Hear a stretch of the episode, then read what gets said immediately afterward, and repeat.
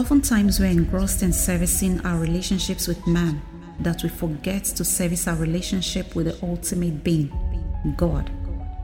Having a deeper connection with God requires daily servicing. You can set aside few minutes every day to do nothing but just to think about God. A wise man once said that this will open your heart and make you spiritually receptive.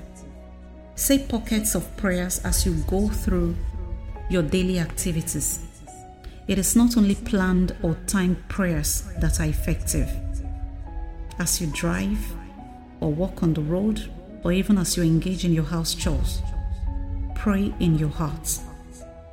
And if you're in a space where you can pray verbally, please do so, because you can never pray enough. Read God's word always to know what His word says concerning every matter. Worship God and watch how you develop deeper relationship with Him. Victor Lords, everyone.